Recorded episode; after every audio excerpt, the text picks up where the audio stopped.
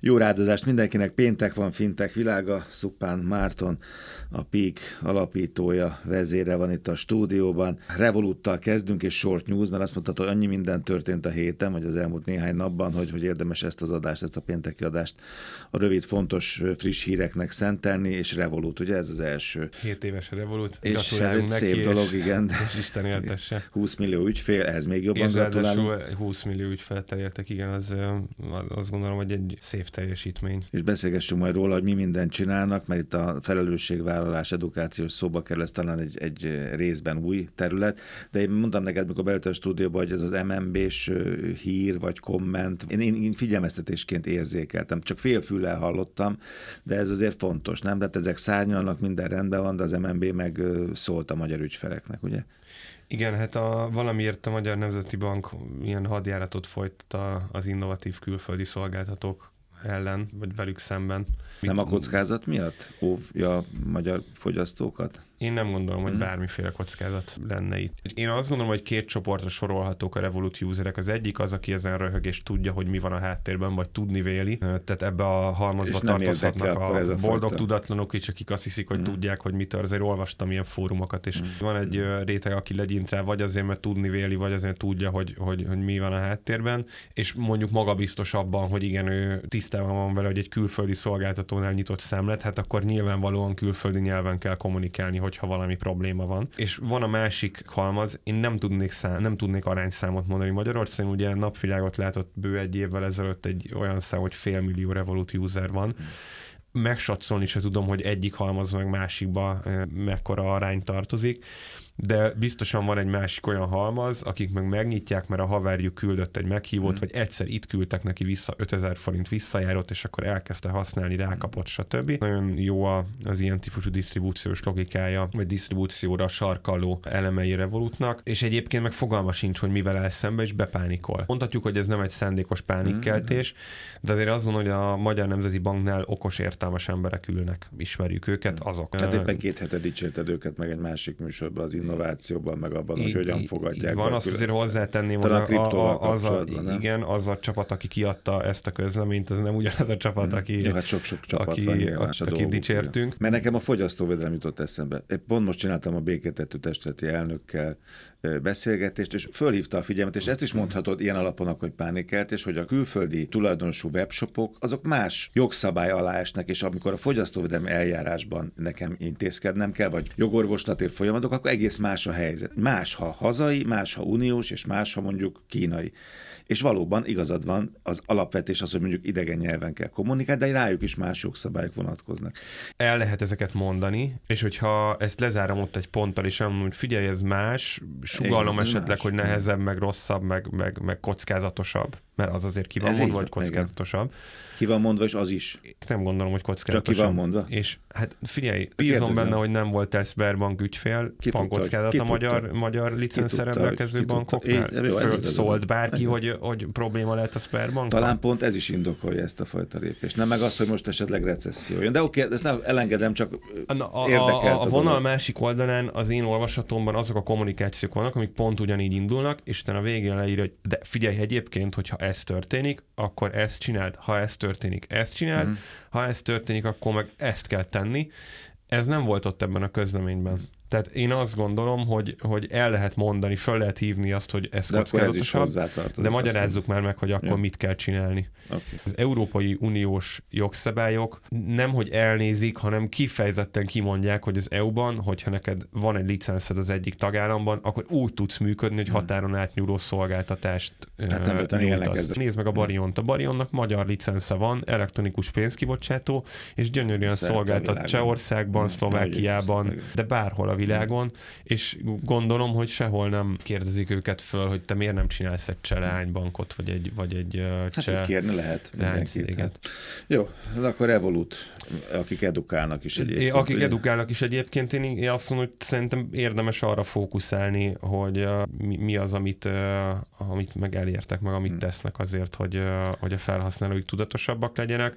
Kriptodeviza kereskedési kurzusokat indítottak a Revolut applikációban, ami két dolog miatt is nagyon izgalmas. Három, az egyik az az, hogy látszik, hogy a figyelem irányul továbbra is a kriptóra. Még Ez akkor is, hogyha így cincálódik. Ezt igen, ezt ugye talán pont ezért egyébként. Ezt mm. többször elmondtuk, hogy vélhetően a Revolut bevételének egy, egy jelentős részét a kriptokereskedelem hozza, mert ott jó nagy áréssel tudnak dolgozni. A másik, ami izgalmas, az az, hogy elindult egy ilyen felelősségvállalási irány. Az hogy, a BNPL-el kapcsolatban hogy, is, ugye? Hogy tudatos, így van, a BNPL-el már egyébként egy ilyen logikával léptek piacra. A harmadik meg, hogy Ugye beszéltünk arról néhány hónappal ezelőtt, hogy kinyitott. Mi mindig elmondtuk, hogy valami új szolgáltatás jött itt. Az elmúlt hmm. hónapokban kisállatbiztosítást hoztak piacra, utazásfoglalást hoztak piacra, most meg gyakorlatilag megmutatták azt, hogy hát ők amúgy edukációs portálként is tudnak hmm. működni, tehát még egy szektorba elkezdenek beleharapni, mert most egyelőre még csak két kriptodeviza kereskedési kurzus van azzal a felütéssel, hogy úgy kereskedj a Revoluton kriptóval, hogy egyébként tudod, hogy mit csinálsz, de ez nagyon könnyen átcsaphatod, hogy egyébként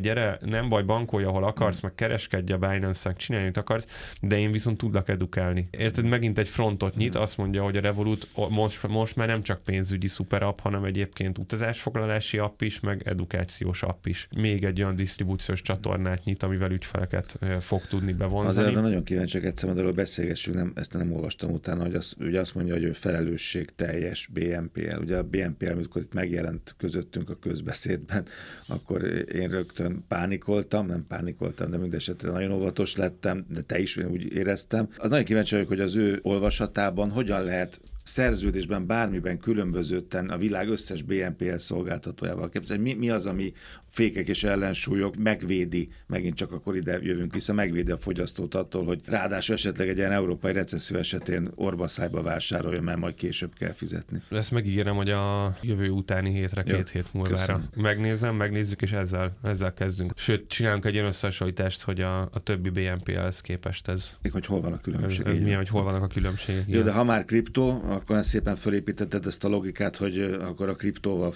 fordítsuk meg, tehát akkor BNPL és kriptó, a Revolutnál edukáció. Celsius, igen, Celsius, ugye? Kripto igen, egy, egy Celsius Network nevű cég kért csődeljárást, és ez az érdekes ebben, több, több nagyon érdekes pontja van ennek a cikkünknek, fintech.hu-n olvasható július 18-án hétfőn tettük közzé. Ez egy amerikai kriptotőzsde, és gyakorlatilag nem is kriptotőzsde, egy kriptoszolgáltató szolgáltatási palettával rendelkező cég elég széles, tehát a váltástól kezdve a wallet szolgáltatáson át gyakorlatilag ilyen peer-to-peer lending logika is van benne, és ez okozta a csődöt egyébként. Meg tudod tenni azt, hogy beteszed a, a kriptót, elhelyezed kvázi let, le, mint egy lekötött betét csak kriptóban. Valamit, ugye? Aha, kapsz rá baromi magas 18 hozamot, 18 százalékot, és a másik oldalon meg, meg ezt kihitelezik hmm. különböző ügyletekbe. Nem feltétlenül magánszemélyeknek, mindenféle hmm. kriptós ügyletbe, és hát elindult az zuhanás ugye a kriptopiacon itt az elmúlt időben, vagyis hát azt mondja, nem állt meg az zuhanás inkább, és csődvédelmet kért a cég, és ez azért izgalmas, mert nem az történt, mint nagyon sok elődjével itt a, a, a korábbi néhány évben, hogy egyszerűen beborult, és senki hmm. semmit nem tudott róla, hanem, hanem, igen, hanem ezek jellemzően egyébként az ilyen ázsiai szolgáltatók voltak, hanem rendezett csődvédelmet kértek. Tehát nagyon fontos, hogy nem, nem, nem arról szól a cikkünk, hogy csődbe ment és beborult, és hmm. kész vége, és nem lehet találni a tulajdonos, de valaki Dominikán látta meg, nem tudom, hanem elmentek, és, és egy normál New Yorki cégbíróságon rendezett csődeljárást kértek, ami ugye egyébként Magyarországon, hogyha csődbe megy egy cég, ott kicsit még meg is van bélyeg ez a, a vállalkozó, hogy jól elrontotta, csődbe ment. Csődbe vitte. Csődbe vitte a céget, ez igen. Amerikában ezért ez egy kicsit ennek más a kultúrája. Hogyha belegondolunk, egyébként például egy General Motors csődvédelmet kért hmm. 2008-ban aztán mégis végig, le, végig gyártotta az autókat, és mai napig lehet kapni az autóit, sőt a Ford is volt, volt csődeljárásra többször egyébként. Az autóiparban ez jellemző, mert olyan pici marzsokkal dolgoznak, hogy, hogy könnyen bele lehet ebbe csúszni. Megmondom őszintén, nem nagyon láttunk még, sőt én nem tudnék most példát mondani kriptós cégre, aki rendezett csődvédelmet kért. Aztán az, hogy ez egy ö, taktika arra, hogy legyen egy kis idő még, meg azt sem mondani, hogy kérem, én mindent megtettem. Kipakoljam a fiókot. Hogy kipakolva, hogy a kipakolt fiókokat elfedjem, vagy valóban egyébként egy felelős döntés, ahogy a vállalatnak a, a menedzsmentje ezt kommunikálja, hogy majd, majd, hogy nem meg kell köszönni mm. neki, hogy egy, egy csődvédelmet kértünk a ti érdeketekben. Ez egy nagyon, nagyon izgalmas kérdés, meg rávilágít arra a brutális kockázatra, ami ezen a, a piacon van. Tehát, hogy gyakorlatilag egy uh, kis árfolyamesés, most túlzok vagy nem túlzok, de igazából bankokat nem láttunk csődbe menni attól, hogy egy devizának a, az árfolyama elcsúszik, amiben ő a betéteket tartja általában. Itt meg gyakorlatilag arról van szó, hogy egy, egy pár százalékot, néhány tíz százalékot esett a kriptopiac, és már csődvédelemért kell menni. Az állításuk szerint egyébként nincsen semmi baj, mert 167 millió Igen, dollár likviditásuk van. Nagyon kíváncsi vagyok, figyelni fogjuk, föltettük a watchlistünkre ezt az ügyet, és figyelni fogjuk. Az is lehet, hogy jövünk egy oknyomozó cikkel, most, most itt mi erről beszéltünk többször, soron nem mondtuk, hogy, vagy nem mondtam, hogy eléggé föl skáláztuk a szerkesztőségünket itt a, a Peak News-os portfóliónál, és várhatóak mindenféle új típusú cikkek, köztük egyébként ilyen havi egy-két alkalommal ilyen mélyebb, hosszabb, oknyomozós cikkek, hogy kifejezetten ilyen sztoriknak mennek utána, meg olyanoknak, mint a Akár Nigériában, ezt akartam mondani, igen, igen. Hát itt egy nagyon érdekes, egy Flutterwave nevű nigériai cégről van szó, ami ráadásul Afrika egyik leg, legértékesebb, legértékesebb fintech cége, 3 milliárdos cégértékkel, nemrég volt egy 250 millió dolláros tőkebevonásuk. Tehát attól még, hogy messze van és Afrikában van és fintek, ettől még unikorn is. Ettől még három, tripla, három, tripla, három, tripla, tripla unikorn is, igen. igen, egy háromszar unikorn is. És hát 52,5 millió dollár zároltak az ő számláikon, illetve 6 darab olyan cégnek a számláján, akik uh, utalást kaptak. Tehát ezt ugyanúgy kell elképzelni, mint a, a Wise-nak a, az utalásos rendszerét ezt mindig felemlegetjük. Lassan 7 éve volt az első találkozásunk, amikor beszéltünk arról, hogy a Vice hogy működött bízom benne, hogy minden hallgató emlékszik még az adásra. Ugye az a lényeg, hogy gyakorlatilag különböző bankokban nyit mindenféle országokban bankszámlát a Wise is, meg ugyanígy a Flutterwave, és úgy oldja meg az átutalásokat, hogy valójában, hogyha te mondjuk Nigériából Magyarországra akarsz utalni, ha nem tudom, hogy lehet-e ilyet, ne tegyük fel, hogy lehet, akkor nem kell Nigériából Magyarországra utalnod baromi drágán, meg baromi lassan, hanem beutalsz a Flutterwave nigériai bankszámlájára, ő meg teljesíti a fogadófélnek a magyar bankszámlájáról. Nagyon érdekes egyébként, hogy mondjuk egy Wise-nál nem hallottunk még pénzmosási botrányról, mert az a helyzet, hogy egy ilyen struktúra mondjuk két-háromszáz bankszámlával világszerte tökéletesen alkalmas Kínálja a pénz. Magát, hát igen, nagyon. Igen.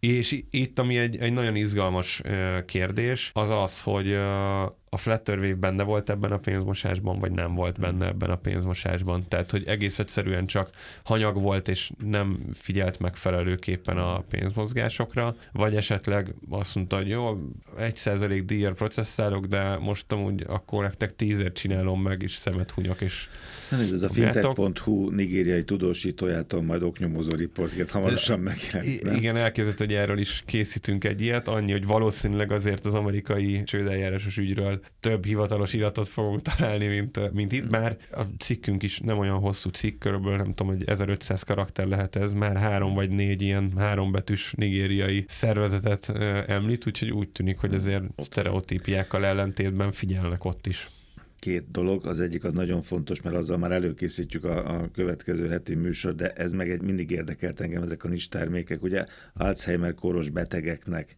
55 millió ember szenved ebben a betegségben, és végül is ez egy ilyen védett bankkártya, ugye, ami a hibáktól megóvja a tulajdonost. Nagyon, nagyon érdekes ez egész. Emlékszel, hogy beszél, volt egy, egy adásunk néhány héttel ezelőtt a nis igen, igen, igen. termékekről, és akkor mondtam azt, hogy tulajdonképpen ezek a nincs termékek sok esetben, és ott több példát hoztunk, igazából semmiben nem tudnak mást, mint, mint a, az alaptermékek, csak azt mondja, hogy ő viszont csak ezt a, ezt a funkciószettet tudja. volt, a migránskártya volt. Igen, egy, egy migránskártya miben más, mint egy Revolut kártya? Semmiben, Igen. csak annyi, hogy azt kommunikálja magáról, Dedikálod, hogy más. De, oda dedikálod. Dedikált a kommunikáció. E, igen, igen. Ez az Alzheimer kórusoknak szánt termék, ami egyébként Messzerkernek a hathatós támogatásával született meg.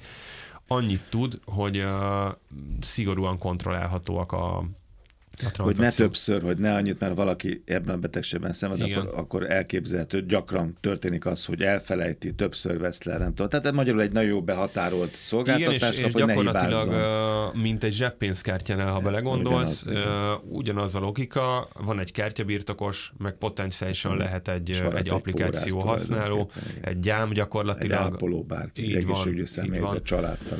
Úgyhogy ez ezt tudja, hogy be, be lehet állítani különböző kontrollokat, hogyha valaki véletlenül másodszor, harmadszor is levenni azt az összeget, amit már levett, és nem emlékszik rá, akkor, akkor, akkor ez, ez meg legyen akadályozva. Ezt meg előző szombaton hoztuk le, nagyon-nagyon izgalmas azon, hogy a cikk is, meg az egész téma, akit, akit érdekel, az fintech.hu mélyebben bele tud nézni. Jövő héten vége az ingyen ebédnek, de ezt most megalapozod, ugye, vifox -a?